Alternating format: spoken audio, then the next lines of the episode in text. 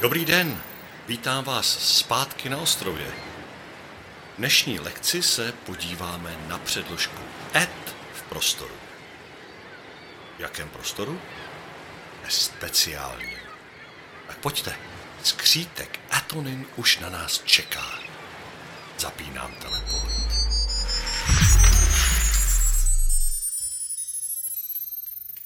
A my už jsme ve studovně, kde si opět otevřeme knihu o předložkách, tentokrát si nalistujeme něco o předložce et. Ano, ano, ano, tady to je.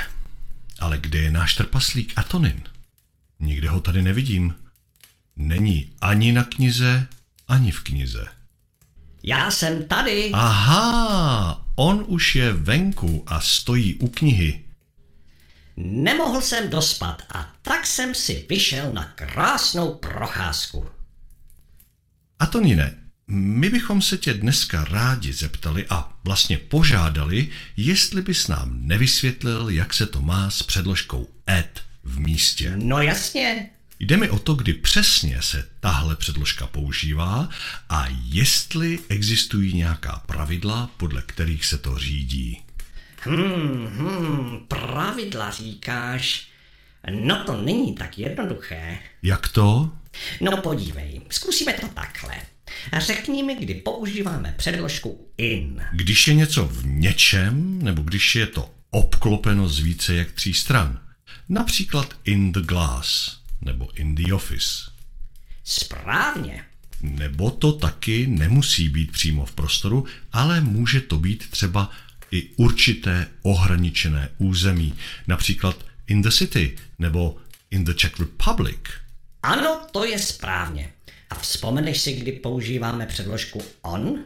Předložku on používáme, když je něco v dotyku nebo v kontaktu s povrchem něčeho jiného. Například on the table nebo on the ceiling či on the wall. Ano, i to je správně. A kdy použijeme předložku at? No to právě nevím. Předložku at použijeme tam, kde nemůžeme použít předložku in ani on. Počkej, to nechápu. No, má se to tak, že když nemůžeš říct, že je něco uvnitř něčeho nebo na něčem, tak je to u něčeho. Tak je to at.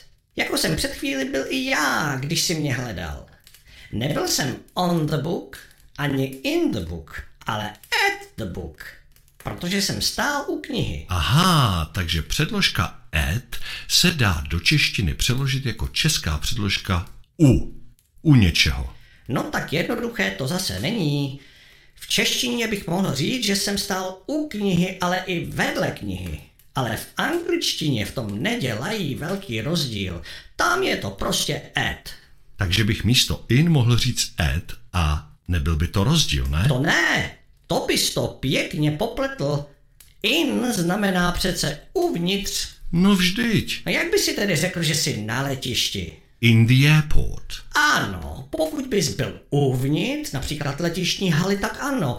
Ale co když jsi zrovna na runway? Nebo na parkovišti před letištěm? Nebo někde jinde, ale nejsi uvnitř? Tak bych řekl... Tak bys řekl at the airport. A nemusíš to nijak dál specifikovat, každý to pochopí. Aha. Vidím, že ti to budu muset ještě trochu přiblížit. Ad se používá i pro místa, kde se něco děje. Kde se něco děje? Neskákej mi do řeči a nech mě to domluvit. Vem si takové slovíčko work. Co to znamená? Práce nebo pracovat? Ano, a jak tedy řekneš větu já jsem v práci? I am in work? Ne. Co pak ty jsi uvnitř té práce? Nejsi. Takže v práci se řekne at work. Proč? Protože ne každý se může zavřít na ostrově do svojí knihovny jako ty.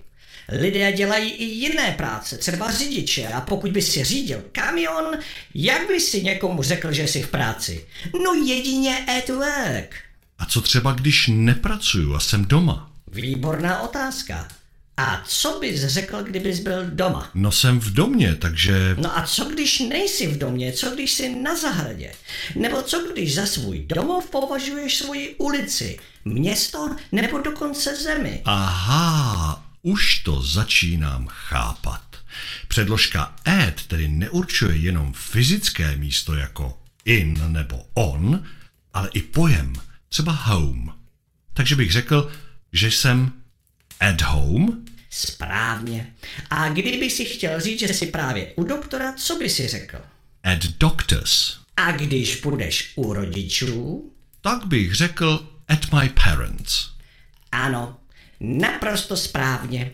Ale pokud se ti to zdá pořád nejasné, neboj se, s tím et to není úplně jednoduché a proto bude lepší, když si zapamatuješ, že et se používá tam, kde se nehodí ani in, ani on. Já myslím, že už ti rozumím. No, dneska by to sebralo víc energie, než jsem si myslel. Takže já půjdu spát a ty za mnou nezapomeň pořádně zavřít knihu, ať mi netáhne na záda. Určitě, Etonine. Děkujeme ti za vysvětlení a jdeme si to ještě jednou procvičit. Měj se hezky a díky. Papa! Tak, to bychom měli a my si to jdeme společně pořádně procvičit. A procvičíme si to společně na Patreonu, kde můžete najít pokračování této lekce. Pokud budete mít zájem, rád vás přivítám na www.patreon.com lomítko sedmá lekce. Děkuji za pozornost a see you later. Právě jste doposlouchali část podcastu Sedmá lekce, která byla, je a bude zdarma. Pokud chcete slyšet zbytek epizody, procvičit si svoji angličtinu a získat přístup k bonusovým lekcím, předplaťte si náš podcast na www.patreon.com lomítko sedmá lekce. Tak napřímo podpoříte naši tvorbu a také získáte přístup k dalším výukovým lekcím. Díky, že nás podporujete a těšíme se na vás u další lekce. See you later. Bye.